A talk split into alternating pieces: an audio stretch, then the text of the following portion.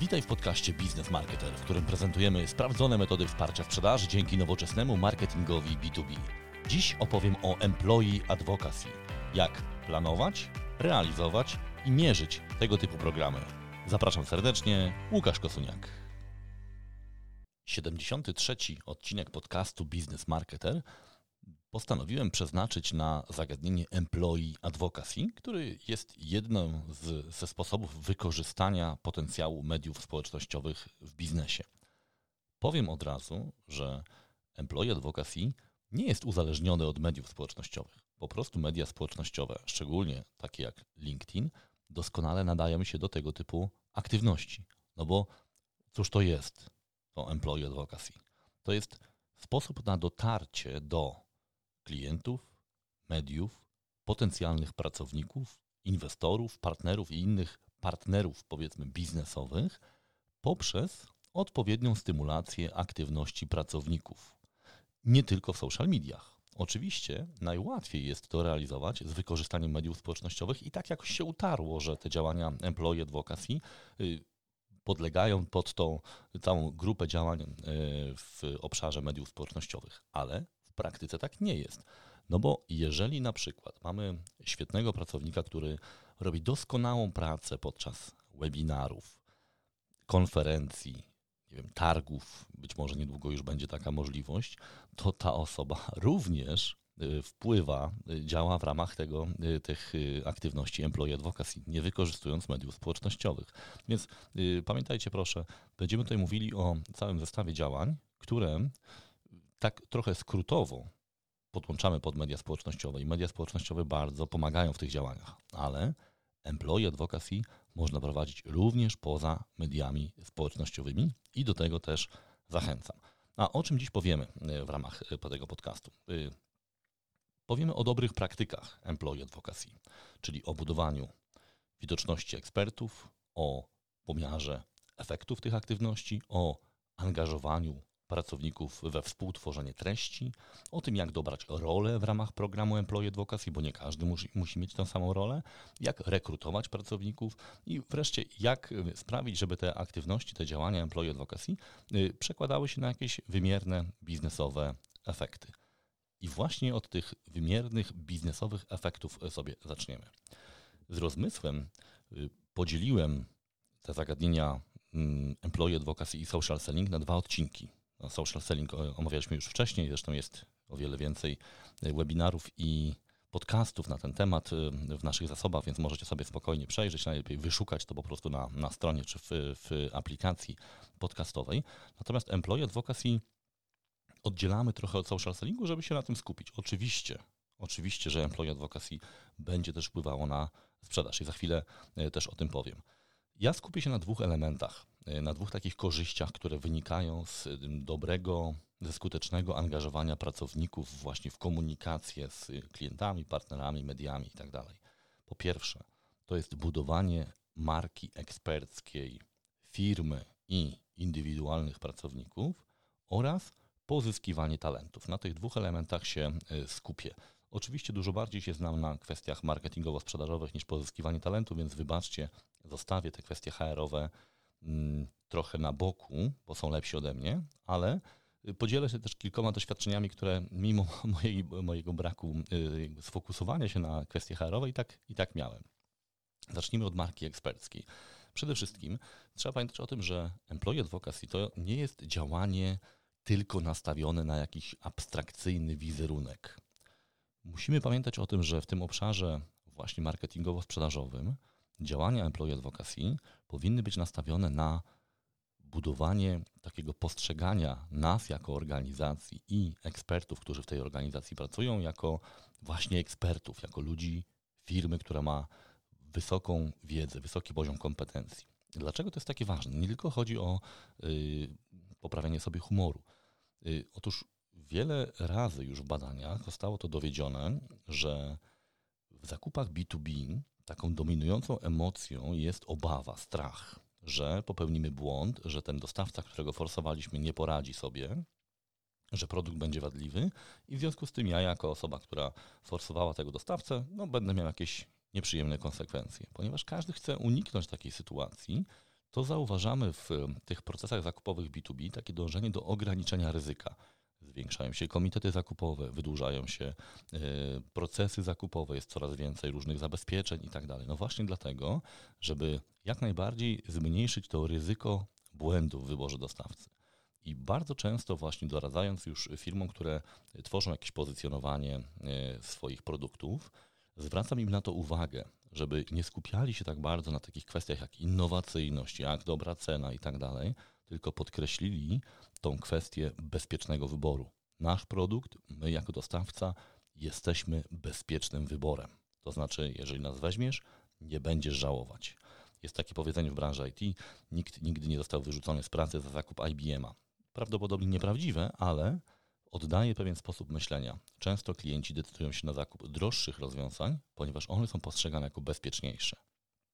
I teraz co z tym bezpiecze- bezpieczeństwem ma wspólnego marka ekspercka czy employee advocacy? Otóż jeżeli my będziemy skutecznie przekonywali nasz rynek, na, naszych klientów, rynek do tego, że nasi pracownicy to są eksperci, to równocześnie my jako marka będziemy postrzegani jako marka ekspercka. A ta, ten atrybut eksperckości automatycznie oznacza, że klienci zaczynają postrzegać i markę, i chociażby handlowców jako bezpieczny wybór, czyli ci, którzy nie generują ryzyka, że coś złego się stanie.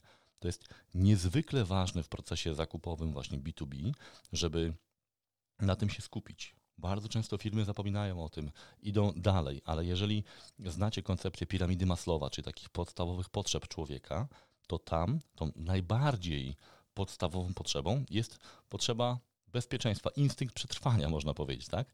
Po pierwsze, chcę przetrwać. Jeżeli zapewnisz mnie, że mi nic złego się nie stanie, to ja będę myślał o kolejnych elementach typu innowacyjność i tak dalej, i tak dalej. Natomiast jeżeli nie zapewnimy tego, że nasze rozwiązanie jest bezpieczne, to wszystkie inne argumenty nie przebiją się do mojej świadomości jako klienta i będę cię odrzucał jako, jako dostawcę. Więc działania employee advocacy, jednym z efektów dobrze prowadzonych działań jest właśnie budowanie tego atrybutu eksperckości w postrzeganiu naszej marki. Bo czasem mówi się budowanie marki, ale ta marka też może być, ma, może mieć atrybuty, które nam nie, nie, nie odpowiadają, nie pasują. Tutaj musimy bardzo świadomie do tego podchodzić i przekonywać rynek, że ludzie, którzy w naszym imieniu się z rynkiem komunikują, to są eksperci, to są osoby, które mają dużą wiedzę nie tylko o produkcie, ale też i o rynku, na którym pracują, problemach, które klienci y, oczekują od nas, że rozwiążemy. No i ten drugi element, pozyskiwanie talentów. I tutaj opowiem wam pewną historię.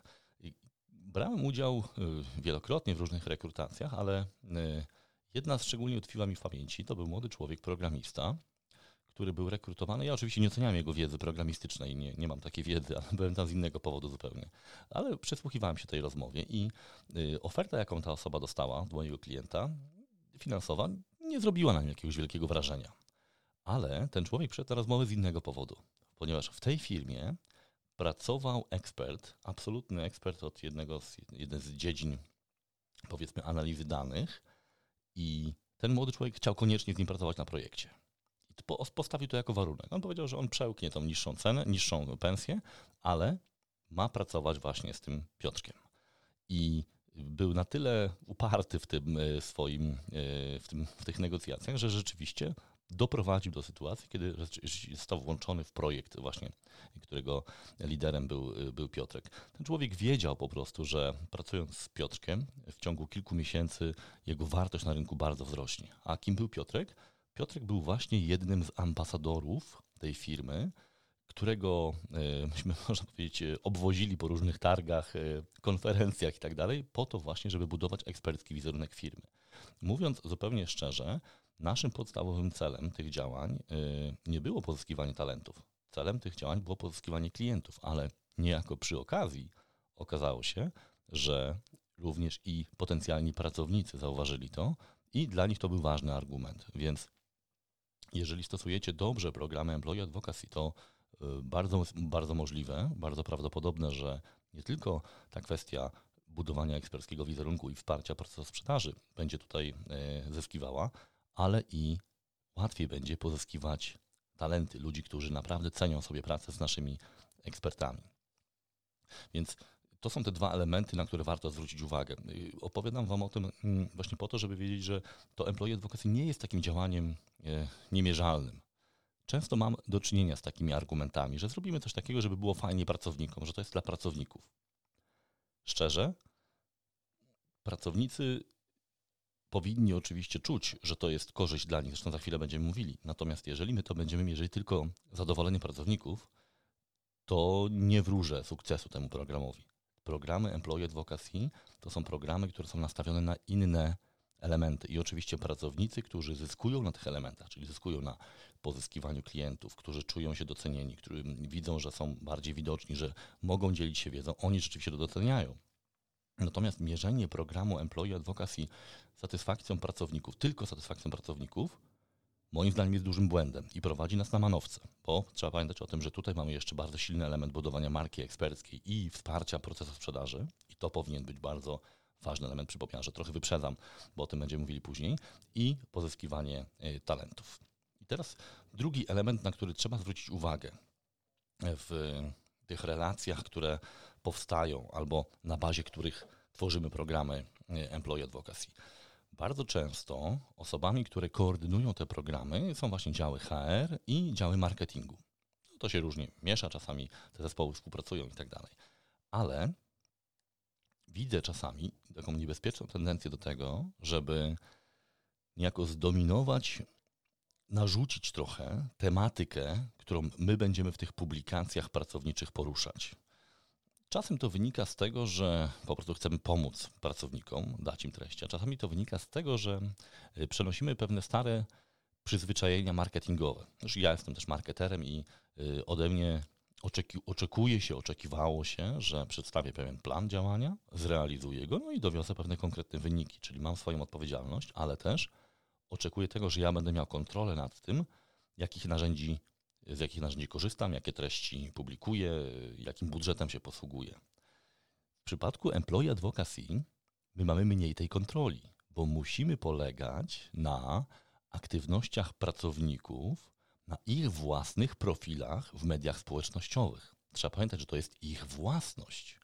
I znowu jeden taki przykład, który mam z doświadczenia, niestety negatywny. Kiedyś byłem zaproszony do, na taki warsztat.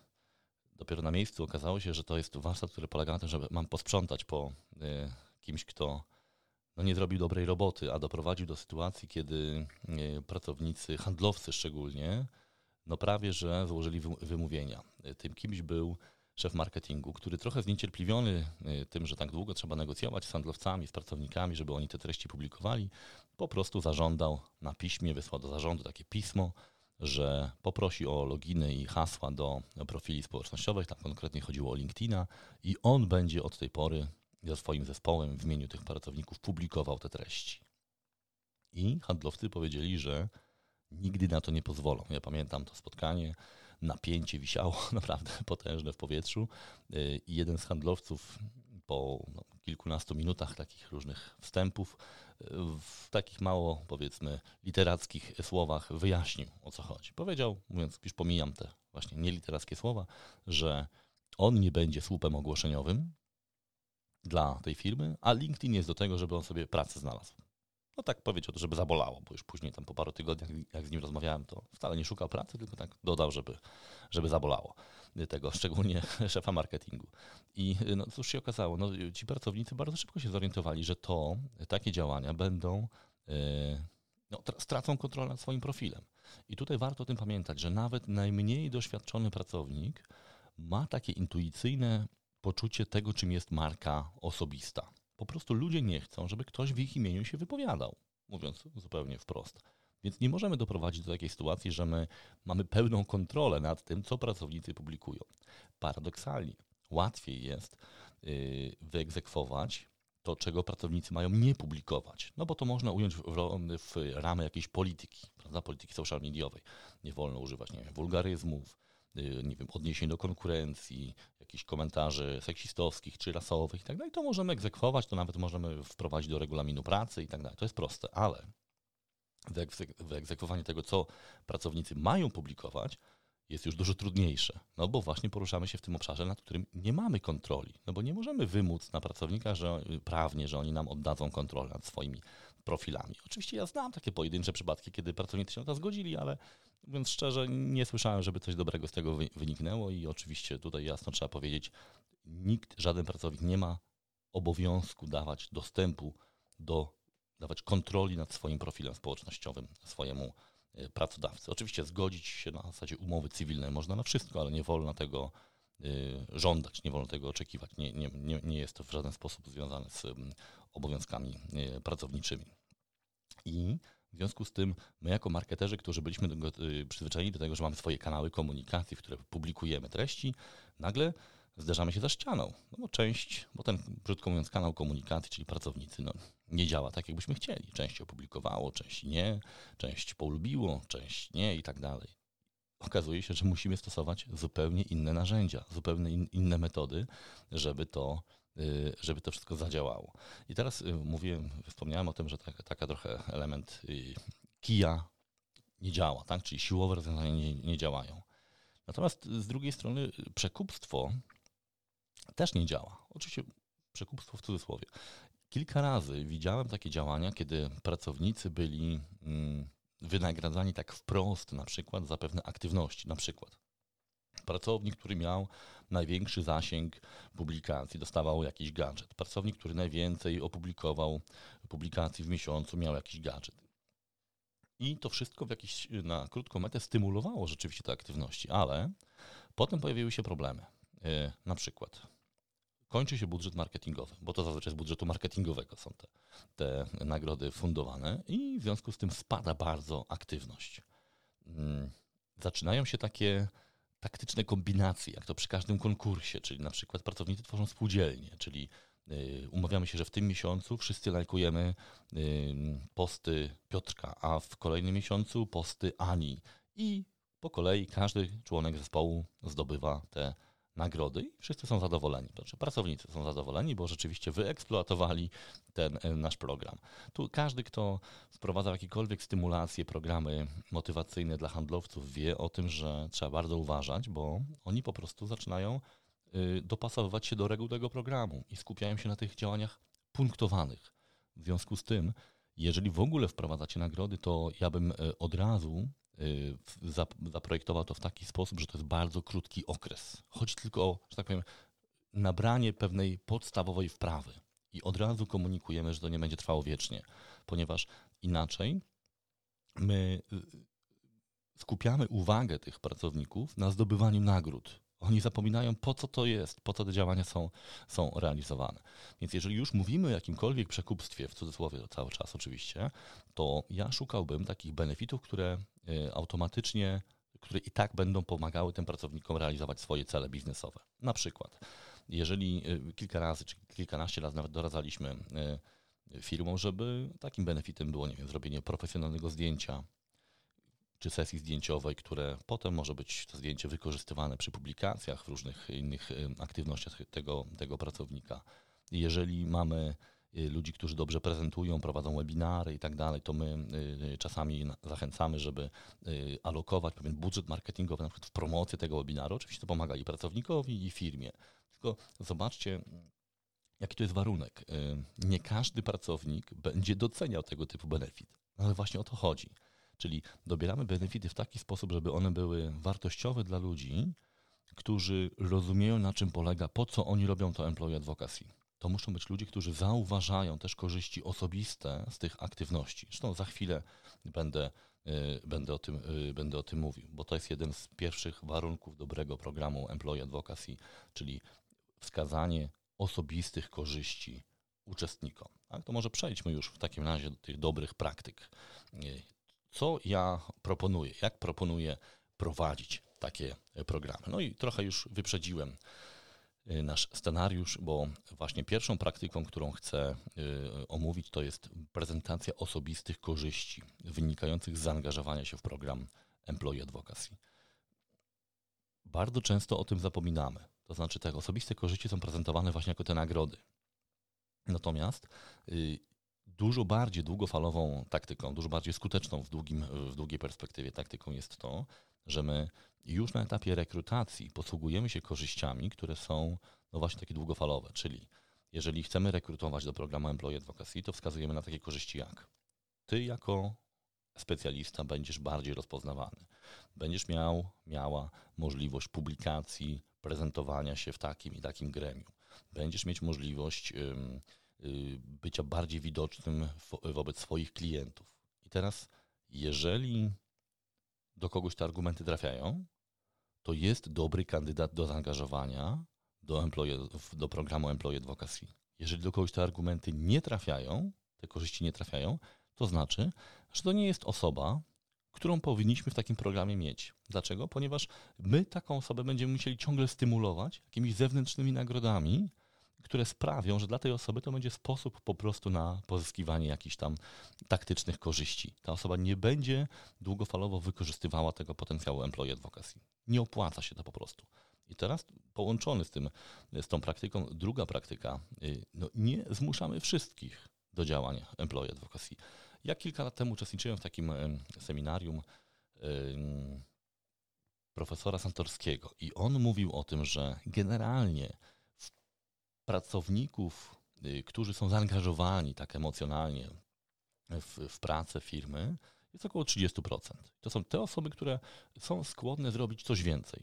Nie chodzi o jakieś wykorzystywanie ich, tylko o to, że oni są otwarci na jakieś nowe metody, właśnie edukację, wprowadzanie nowych programów. I więc jeżeli w waszej firmie macie trzydzieści procent handlowców na przykład zaangażowanych w program social sellingowy, to już jest dobrze.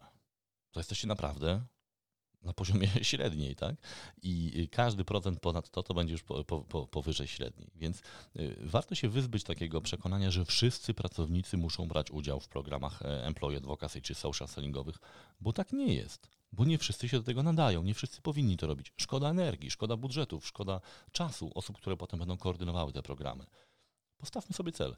trzydzieści procent pracowników zaangażowanych w programy Employee Advocacy i niech to będą ci właściwi pracownicy.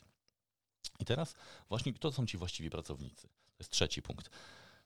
Bardzo często zdarza się, że my zaczynamy tą rekrutację od osób, które mają największą wiedzę, takich absolutnych ekspertów. No i okazuje się, że nie każdy z nich chce się tą wiedzą dzielić. Wiele osób, ja nie wiem dlaczego, to pewnie trzeba by jakieś na ten temat analizy robić, ale po prostu uważa, że dzielenie się wiedzą sprawi, że oni się tej wiedzy pozbędą, ktoś tą wiedzę zdobędzie i ta osoba straci swoją pozycję w, w firmie. Ja wiem, że to jest absolutnie niezrozumiałe, nie da się tego bronić, ale takie argumenty padają. W związku z tym y, moja sugestia jest taka, że my, jeżeli mamy takich gwiazdorów, którzy są oporni, to nie traćmy na nich energii. Jeżeli mamy ludzi, którzy mają trochę mniejszy poziom wiedzy, ale chętnie się nią dzielą, oczywiście jest pewne minimum przyzwoitości, jasna sprawa, w tym poziomie wiedzy. Jeżeli są osoby, które nie wiem, mają troszkę mniejsze doświadczenie, ale już chętnie dzielą się wiedzą, umieją to robić, to to są zdecydowanie najlepsi kandydaci do programów Employee Advocacy. To są te osoby, które będą czerpały z tego radość, które będą w to zaangażowane i przede wszystkim one już wiedzą, że warto to robić, że warto jest się dzielić wiedzą, że to jest też dla nich osobiście yy, korzystne. Natomiast znowu tutaj, to już trochę z doświadczenia yy, yy, takie obserwacje poczyniłem, że jest takie zjawisko drugiej fali. To znaczy, jest wielu pracowników, szczególnie tych z większym doświadczeniem trochę, kilka, kilkanaście lat w firmie, którzy mm, nie rzucają się od razu z entuzjazmem na wszystkie nowości. Oni obserwują, oni sprawdzają, czy to jest jakaś przejściowa moda, czy to jest jakaś fanaberia nowa działu marketingu. Oni już swoje przeżyli i wiedzą, że czasami te inicjatywy firmowe rzeczywiście są bardzo krótkotrwałe. Nie y, skreślajcie proszę tych osób, bo tak naprawdę czasami trudno jest z, y, jakby sprawdzić motywację, czy to są osoby, które w ogóle nie chcą brać udziału w tego typu działaniach, czy są osoby, które trochę nie wiedzą, czy to jest coś poważnego. Więc nie zamykajcie drogi. Ważne jest to, żeby ustanowić jasne reguły. Jeżeli chcesz wejść w tego typu działania, to my oczekujemy tego i tego, dajemy to i to. I droga jest otwarta. Raz na, nie wiem, raz na kwartał robimy no, nie wiem, szkolenie, które jest takim też rodzajem rekrutacji, tam każdy może się pojawić. Dlaczego to jest ważne? Bo ja zauważyłem właśnie, że te osoby z tej tak zwanej drugiej fali, które trochę dłużej się rozpędzają, one potem są dużo stabilniejsze. To też jest trochę związane z temperamentami. Tak? Są ludzie, którzy mają takie temperamenty bardzo intensywne, oni szybko y, pałają jakąś y, potrzebą w, y, rozpocząć jakieś aktywności, potem szybko się nudzą. I są osoby, które mają taki trochę wolniejszy rozbieg. Ja na przykład do takich należę. Dłużej się zastanawiam, czy warto coś zrobić, no ale zazwyczaj potem trochę stabilniej sobie poczynam. Więc te osoby mogą być rzeczywiście trzonem waszych programów Employee Advocacy, tylko właśnie trzeba pokazać im, że ten program nie jest przypadkowy. Oni zazwyczaj obserwują właśnie, kto jest, nie wiem, sponsorem tego programu, na ile on jest umocowany w budżetach, na ile on jest profesjonalnie prezentowany, na ile tam jest rzeczywiście wsparcie dla pracowników. I jeżeli oni zobaczą, że to jest coś poważnego, wejdą w te działania. Więc nie skreślajcie proszę tych, którzy od początku, na, na początku jeszcze y, takim entuzjazmem do tego programu nie zapałali, bo być może oni po prostu potrzebują trochę więcej czasu. Tak? Czyli pamiętamy też o tej, o tej drugiej fali. Ona może być naprawdę bardzo przydatna dla nas. Kolejna ważna praktyka to jest określenie ról w programie Employee Advocacy. Podobnie jak w programach social sellingowych, nie możemy oczekiwać od wszystkich tych samych aktywności. Ja dla uproszczenia podzieliłem te role na trzy grupy. Eksperci, czyli osoby, których głównym zadaniem będzie tworzenie treści, tworzenie tej wiedzy, powiedzmy skodyfikowanej. Promotorzy, czyli te osoby, które tę wiedzę promują, publikują, lajkują, zwiększają zasięgi. I organizatorzy, czyli osoby, które zapewniają, że ten program się toczy, czyli organizują szkolenia, zapewniają narzędzia, komunikację, pomiar, yy, organizują właśnie te kwestie tworzenia treści i tak dalej, i tak dalej. Oczywiście to nie jest podział czysty, to znaczy zdarza się, i to nie, niezbyt rzadko, że i osoba, która jest ekspertem, jest też świetnym promotorem, że osoba, która jest organizatorem, jest też świetnym promotorem, ale ja zachęcam do tego, żeby przydzielić taką główną rolę, że ty jesteś odpowiedzialny za na przykład tworzenie treści, a od ciebie będziemy oczekiwali, czy ty będziesz, tobie się najbardziej będzie opłacało, bo to też w tą stronę działa, za chwilę powiem dlaczego, że ty będziesz się skupiał na tym, żeby te treści docierały do twoich chociażby klientów, bo bardzo często właśnie tymi promotorami są handlowcy. Czyli my tak naprawdę w ramach tych działań social sellingowych i employee advocacy łączymy pewne aktywności. No bo jeżeli na przykład jakiś, jakiś nasz ekspert opublikuje y, doskonały artykuł, który pokazuje nie tylko naszą firmę w dobrym świetle, ale też y, buduje jakąś y, świadomość klientów, no to dla handlowca to jest doskonałe narzędzie wsparcia procesu sprzedaży. On może ten materiał nie tylko polajkować czy skomentować, ale może też go rozesłać do swoich klientów, nie tylko w social mediach. Więc y, warto jest tak dobrać te role, żeby one naturalnie tym ludziom służyły. Czyli jeżeli handlowcy, załóżmy, załóżmy, że handlowcy nie są jakimiś wybitnymi ekspertami dziedzinowymi czy produktowymi, no bo od tego mamy właśnie, nie wiem, inżynierów, trenerów, konsultantów, to warto jest y, tak ustawić rolę i tak potem mierzyć działania tych handlowców, żeby oni głównie skupiali się na wykorzystywaniu tych treści. Ja pewnie, jeżeli słuchacie yy, moich podcastów, to wiecie, że jestem orędownikiem takiego podejścia, żeby handlowców też włączać w ten proces współtworzenia treści. Chociażby przez dostarczanie tematów, które interesują klientów, ale też poprzez dostarczanie tej wiedzy. Na przykład wspólne prowadzenie webinarów na, razem z eksper- ekspertem. Dlaczego to jest takie ważne? Ponieważ ten handlowiec później, y, jego twarz opatrzy się naszym klientom. A to wbrew pozorom jest bardzo istotny element y, w procesie y, sprzedaży. Ale ponieważ nie mówimy o social sellingu, tylko o employee advocacy, to już nie będę rozwijał tego wątku, bo on jest om- omawiany w innych odcinkach y, tego podcastu, naszego podcastu. Więc mamy trzy role. Ekspert, tak, czyli osoba, która dostarcza wiedzy, promotor, która ją promuje, czyli publikuje, przesyła, rozsyła, komentuje i organizator, który zapewnia, że cała maszynka się kręci. I teraz w zależności od tych ról znowu my będziemy inaczej oceniali aktywność tych osób, tak? Czyli jeżeli mamy na przykład, nie wiem, inżyniera, product managera, eksperta dziedzinowego, trenera, konsultanta, no to i rolem, ro, rolą tej osoby będzie właśnie wytworzenie tych treści. I znowu ważna rzecz. To wytworzenie treści oczywiście powinno następować we współpracy z organizatorem, czyli zazwyczaj właśnie z działem marketingu czy z działem H R, który zapewnia odpowiednie narzędzia do wytworzenia tych treści. Tak? I znowu trzeba podejść do tego bardzo elastycznie, no bo są osoby, które świetnie prezentują, ale nigdy nic długiego nie napiszą, po prostu nie umieją tego robić. Więc warto jest też rozpoznać kompetencje i preferencje tych ekspertów, żeby te treści powstawały w sposób sprawny. Czasami zdarza nam się na przykład poprosić kogoś z doświadczeniem dziennikarskim o poprowadzenie wywiadów z ekspertami, ponieważ wiemy, że oni tak przed kamerą się strasznie peszą, prezentacji nie prowadzą, nie piszą, a jedynym sposobem, żeby jakoś z nich tą wiedzę wyciągnąć w sposób uporządkowany, to jest właśnie porozmawiać z nimi.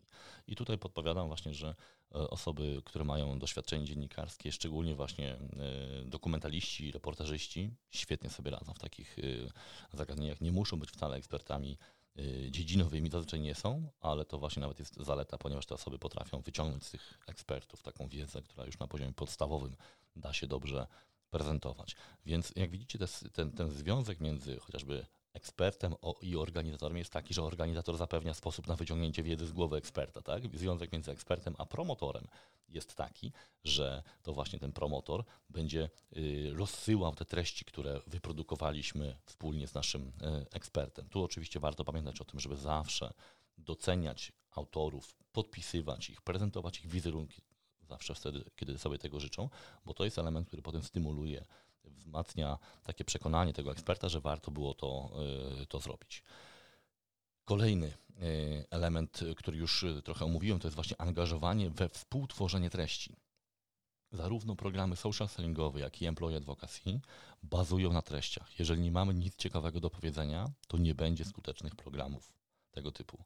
Więc warto jest mieć też pewien sposób na to, żeby te treści powstawały i one były istotne z punktu widzenia klientów. I tutaj dobre praktyki content marketingowe doskonale się sprawdzają.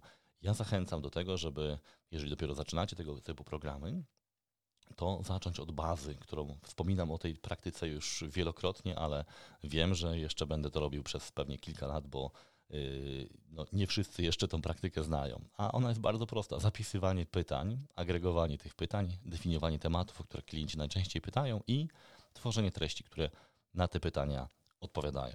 Jeżeli mamy tego typu treści, no to mamy jedną bardzo ważną zaletę. Te treści nie są przypadkowe. Wiemy, że klienci tymi tematami się interesują. W związku z tym jest duża szansa, że oni będą reagowali, że będą pamiętali, że będą, nie wiem, pobierali materiały, rejestrowali się na webinary i tak dalej. Więc warto jest angażować nie tylko ekspertów naszych w tworzenie treści, bo tu jest pewien paradoks. To znaczy, eksperci często nie chcą pisać o rzeczach podstawowych, bo im się wydaje, że już to wszyscy wiedzą, że to jest już tak banalne zagadnienie, że nie ma sensu o tym więcej mówić. Podczas gdy okazuje się, że przy zbieraniu pytań ciągle jest zapotrzebowanie na proste tematy. Więc nie zostawiajcie proszę wyboru tematów ekspertom, a raczej oprzyjcie się o to, o co pytają klienci, partnerzy, media, inwestorzy, w zależności od tego, do jakich osób chcecie docierać przy pomocy programów Employee Advocacy, potencjalni pracownicy na przykład.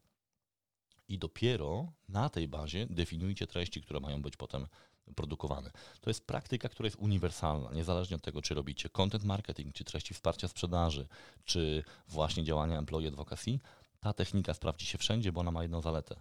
Nie y, wymyślamy tematów z głowy, z tego, co nam się wydaje, że fajnie byłoby stworzyć, ale odpowiadamy na potrzeby klienta, które są wyrażane właśnie w tych pytaniach, które, y, które zbieramy.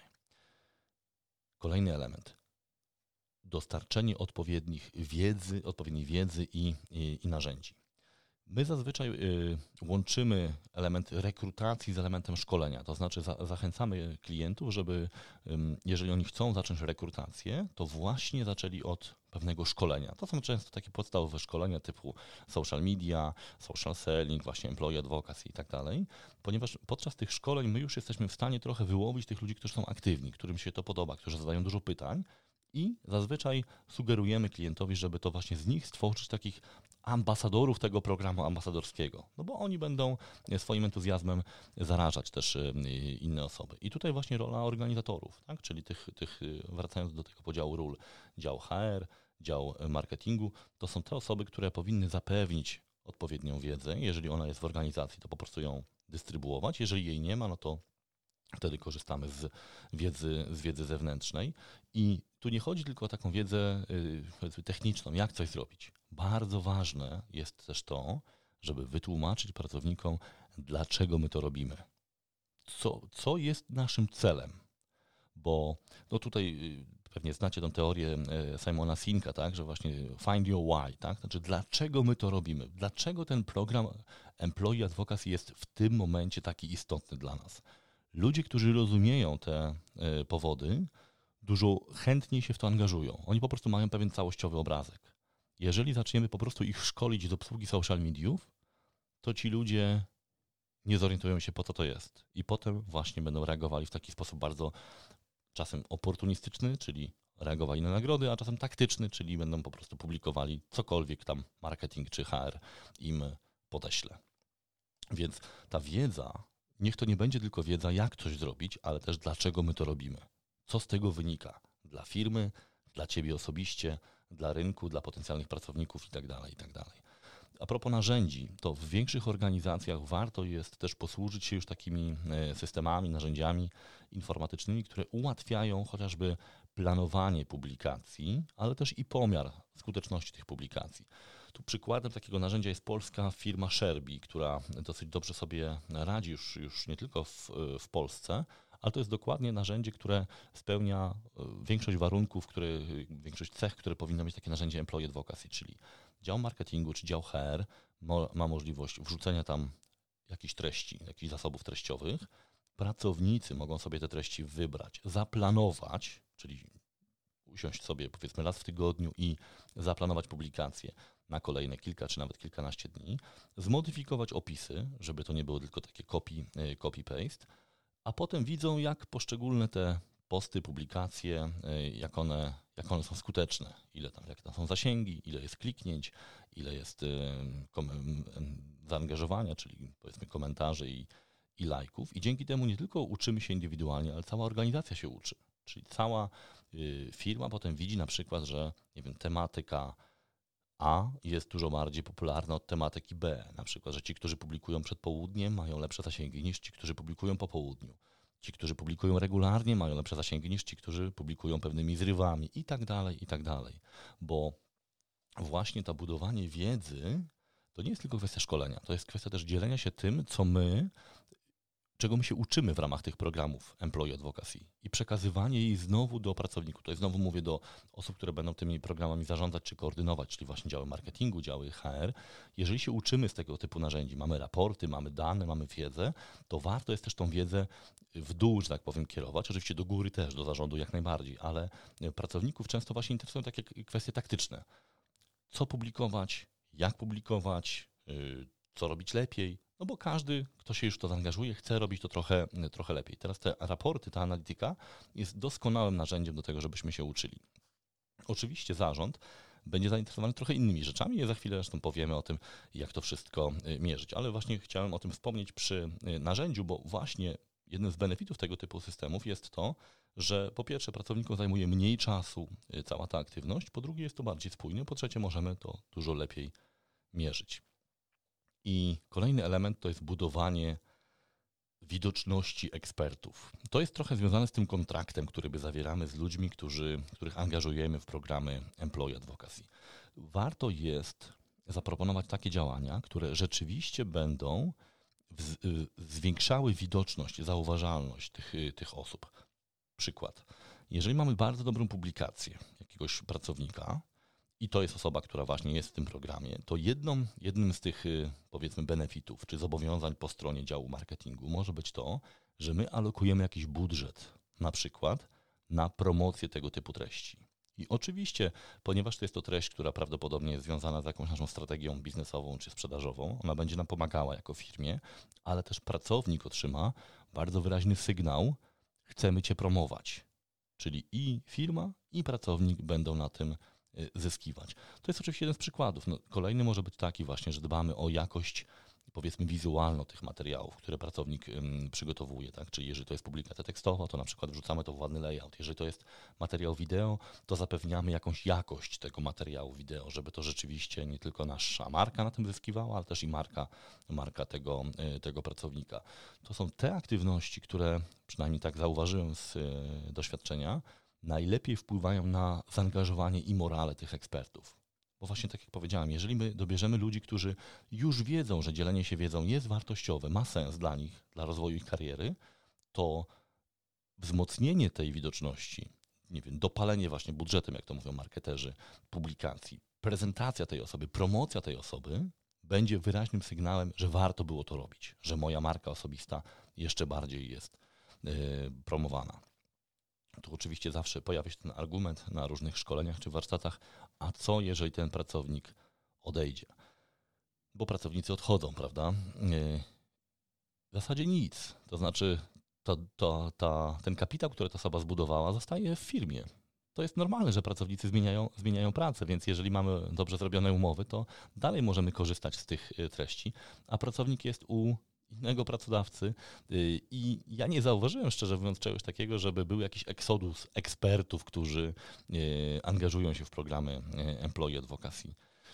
Natomiast popatrzcie na to z drugiej strony. A co jeżeli mamy ekspertów w firmie, którym nie pomagamy w budowaniu marki eksperckiej, których blokujemy. Jeżeli promujemy tylko swoich, nie wiem, znajomych albo nikogo nie promujemy, nie ma w ogóle tego typu działań, to ci pracownicy będą sobie szukali innego miejsca. Oczywiście, jeżeli rynek pracy będzie na to, na to pozwalał. Więc to nie jest sytuacja zero-jedynkowa.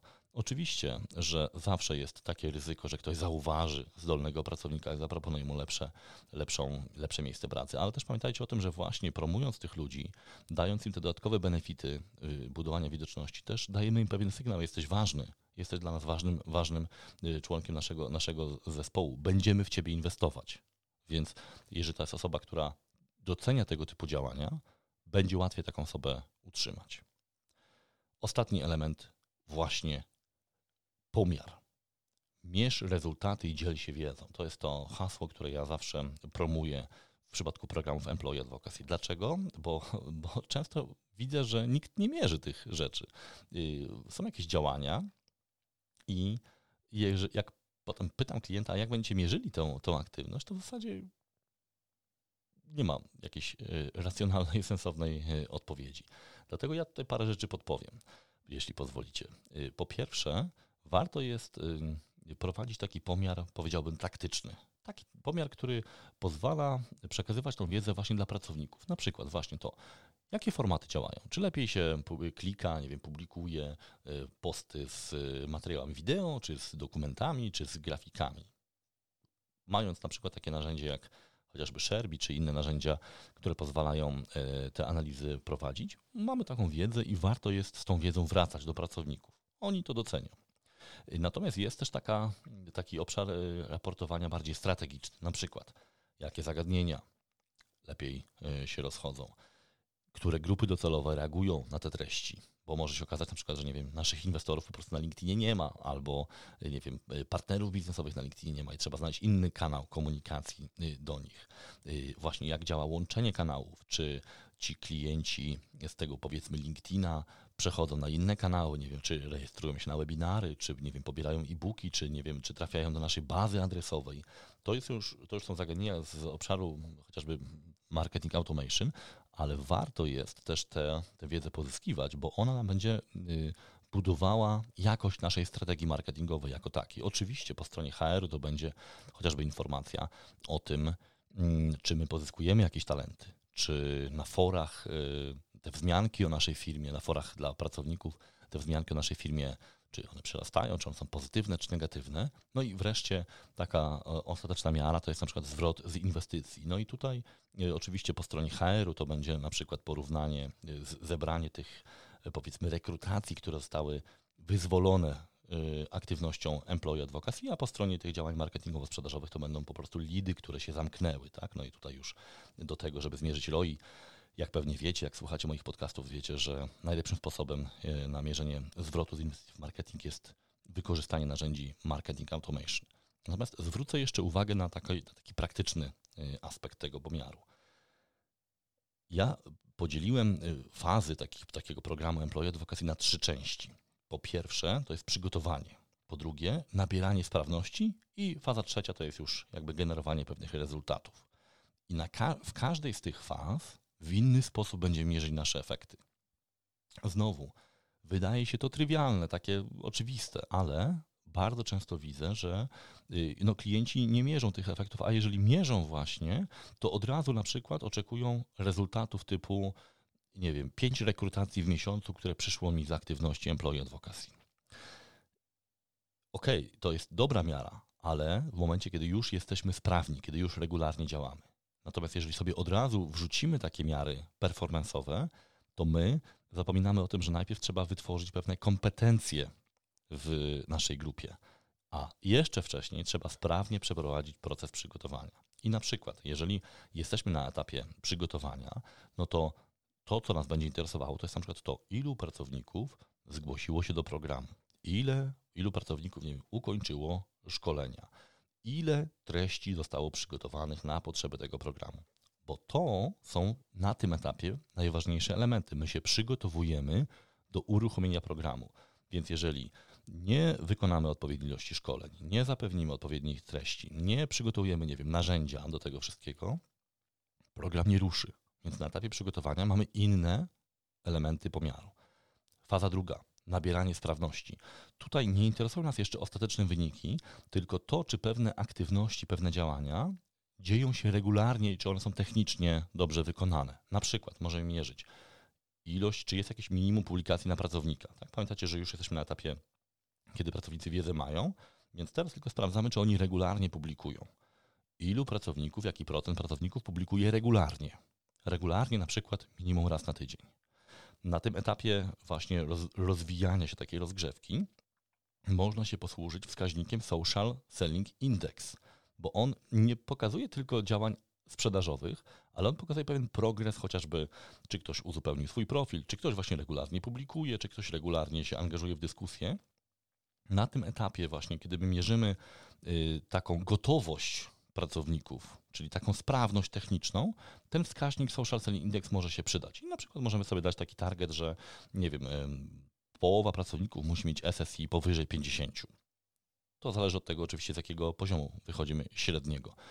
pięćdziesiąt to jest naprawdę już rozsądny wskaźnik. Dla wielu dosyć trudny, ale przy regularnej pracy można go y, uzyskać. I wreszcie faza trzecia, już taka powiedzmy działalności, takiej działalności regularnej, kiedy nas interesują już konkretne rezultaty. I tutaj znowu w zależności od tego, jakie są cele, do kogo my chcemy docierać tymi programami Employee Advocacy, tak będziemy mierzyli efekty. Zazwyczaj to już są efekty zewnętrzne. Na przykład ilu klientów zapisało się na webinary z naszych działań. Powiedzmy, że eksperci promują jakieś y, artykuły, które zachęcają do y, rejestracji na webinar. Ile było tych, y, tych rejestracji? Czy, ona, przy, czy one przyrastają, czy spadają? To jest tak zwana konwersja. Potem, jeżeli mamy handlowców, to ile kontaktów zostało pozyskanych, ale właściwych kontaktów, nie przypadkowych, tylko kontaktów z naszej ważnej grupy docelowej. Jest taki parametr, co do którego ja mam duże wątpliwości, ale yy, wymienię go. To jest ilość followerów yy, strony firmowej. Dlatego, dlaczego o tym mówię? Bo to nie jest zły parametr, tylko bardzo często jest głównym parametrem. To znaczy yy, dział, pracownicy działu marketingu, którzy opiekują się tym, tym, tą stroną firmową, ma, ponieważ mają taki cel, żeby on, ona była popularna, ustawiają go jako główny cel programu i pracownicy mają obowiązek promować ten profil firmowy. Ale wiemy z drugiej strony, że LinkedIn jest tak skonstruowany, że on nieszczególnie działalnością or- taką organiczną można wypromować te profile firmowe. Tu już trzeba mieć naprawdę dobrą strategię, chociażby na przykład Niebezpiecznik ma taką strategię, która doprowadziła do tego rzeczywiście, że czy wydawnictwo Niebezpiecznik, tak, które doprowadziło do tego rzeczywiście, że oni mają tam kilkadziesiąt tysięcy followerów. To jest chyba to jeden z czołowych profili firmowych na, na polskim e, LinkedInie. Ale też nie oszukujmy się, nawet sto tysięcy followerów to nie jest jakiś zabójczy wynik, prawda, jak na, jak na, jak na polskie social, social media. Więc ja nie neguję tego wskaźnika, ale proszę was, drodzy marketerzy, nie traktujcie go jako główny, bo on tak naprawdę, jeżeli ym, będziemy to robili kosztem innych parametrów, to nas doprowadzi na manowce, bo bardzo trudno jest budować tą bazę followerów. No, nie oszukujmy się, profil firmowy jest po to, żeby kupować płatne produkty LinkedIna, czyli reklamy i rekrutacje. Natomiast działalność organiczna nie jest szczególnie, czyli publikowanie po prostu postów, nie jest szczególnie efektywne w przypadku profili y, firmowych. Oczywiście trzeba to robić, trzeba te profile prowadzić, bo one też uwiarygadniają firmę, są takim repozytorium wiedzy o firmie i tak dalej, ale nie róbcie z tego głównego wskaźnika dla działań employee advocacy, bo to nie o to chodzi. Takim wskaźnikiem kolejnym może być na przykład ilość właśnie rekrutacji, chociażby z LinkedIna, czy y, ilość wzmianek o firmie lub o produktach firmy, ale nie tylko w tym danym medium, ale generalnie, w całości. Tutaj do, do tego warto jest zaprząc już takie narzędzia typu Brand dwadzieścia cztery chociażby. Tak? No i widzimy, że jeżeli mamy jakieś um, chociażby y, tematy publikacji na LinkedInie, możemy sobie definiować hasztagi chociażby, prawda? Znowu warto, żeby tych hasztagów nie było za dużo, żeby one były spójne i wtedy możemy sobie sprawdzać, czy popularność tych hasztagów rośnie, y, czy, czy maleje, czyli taka powiedzmy już y, takie badanie powiedzmy popularności czy świadomości pewnych, pewnych zagadnień. Oczywiście ja nie wyczerpuję tutaj tych wszystkich wskaźników efektywności, ale chcę Wam pokazać właśnie, że na różnych etapach tego programu różne rzeczy mierzymy. Bo jeżeli zaczniemy od razu od tych wskaźników performance'owych, to yy, będzie to kosztem dobrego przygotowania się. Dajmy sobie na to czas. To przygotowanie do dobrych, skutecznych działań employee advocacy zazwyczaj zajmuje kilkanaście tygodni do kilku miesięcy. Im większa firma oczywiście tym, tym, tym dłużej. I to musi tyle trwać, bo tu nie chodzi o to, że my prze, przeprowadzimy szybko szkolenia. Szkolenia można zrobić szybko, ale pewna wiedza musi dotrzeć. Tak? Wiele osób po, potrzebuje dyskusji, różnych rozmów i tak dalej. Dajcie sobie te kilka czy kilkanaście tygodni na to, żeby ten, ta rekrutacja rzeczywiście yy, zadziałała. Jeżeli to za bardzo przyspieszycie, ludzie nie zdążą, że tak powiem, przetrawić tego komunikatu i po prostu nie wejdą program. Szczególnie teraz, kiedy ta komunikacja jest jeszcze utrudniona, bo jest głównie zdalna. Pamiętajcie też proszę o tym drugim etapie, właśnie budowania sprawności, czyli wtedy pilnujemy tego, czy pracownicy stosują tą wiedzę, którą zdobyli, czy oni publikują, czy oni poprawnie publikują, czy używają hashtagów, czy nie wiem, planują, jeżeli mamy do, dostęp do narzędzia, czy z niego korzystają, czy zgłaszają tematy do publikacji i to jest nasz, nasz, nasz główny fokus, tak? Na tym się skupiamy, ponieważ od tego będzie potem zależało, zależała jakość tego programu. Czyli jeżeli my, tak jak młodzi sportowcy, najpierw trenują tę wiedzę, y, takie kompetencje techniczne, tak? A potem dopiero uczą się taktyki, strategii i, i tak dalej. Tu jest podobnie. Najpierw nabierzmy sprawności takiej narzędziowej, a potem dopiero będziemy oceniali y, efekty zewnętrzne. Skończyliśmy na pomiarze, jak to zazwyczaj u mnie w, w podcaście, więc mam nadzieję, że ten materiał Wam się przydał, że wiecie już, że to employee advocacy to nie jest działanie, które jest takim po prostu działaniem dla poprawienia humoru pracowników, że mogą z niego wynikać naprawdę konkretne efekty biznesowe, chociażby właśnie budowanie tego wizerunku bezpiecznego wyboru marki eksperckiej i wpływ na sprzedaż, pozyskiwanie talentów, ale też pamiętajcie o tym, moi drodzy, że to jest gra zespołowa, że tutaj trzeba dobrze podzielić rolę, że nie można narzucać pewnych ym, zwyczajów marketingowych pracownikom, że my nie posiadamy profili pracowników, że oni muszą się na to zgodzić, że ich do tego trzeba przekonać, prezentując chociażby też korzyści y, osobiste dla nich. I pamiętajcie też o tym, że nie warto jest przesadzać z taką nadmierną stymulacją nagrodami. Jak to, ja to nazywam przekupstwem. Dlaczego? Ponieważ jeżeli braknie tych nagród, to pracownicy przestaną działać, ponieważ wielu z nich wtedy będzie to robiło właśnie dla tych nagród. Warto jest pokazywać te, te, te benefity, które rzeczywiście yy, ważne są dla tych, na którym nam zależy, tak? Czyli właśnie dla tych, którzy uważają, że warto jest się dzielić wiedzą, że warto jest budować swój własny ekspercki wizerunek i te osoby pozyskujcie, zapraszajcie do programu. Pamiętajcie też o tym, że jest ta druga fala. Są ludzie, którzy od razu nie będą pałać miłością do tego programu, ale będą obserwować. Jeżeli program będzie dobrze sobie radził, jeżeli będzie dobrze prowadzony, to oni dołączą i często będą stanowili ten trzon, czyli tych, którzy w sposób najbardziej stabilny do tego programu yy, wnoszą wartość. Trzymam kciuki za Wasze programy Employee Advocacy. Jeżeli macie pytania, yy, komentarze, to oczywiście w, pod postami w mediach społecznościowych czy pod yy, w aplikacji też dajcie, dajcie znać. Mam nadzieję, że było to przydatne i że wpłynie na jakość tych programów, ale też i na pewien komfort pracy i atmosferę w zespołach, które te programy wdrażają. Wielkie dzięki. I to wszystko w dzisiejszym odcinku. Jeżeli te treści podobają Ci się, zostaw nam gwiazdkę, komentarz w aplikacji podcastowej albo pod wpisem w mediach społecznościowych. Zapraszam już dziś na kolejne odcinki podcastu Biznes Marketer. Pozdrawiam serdecznie, Łukasz Kosuniak.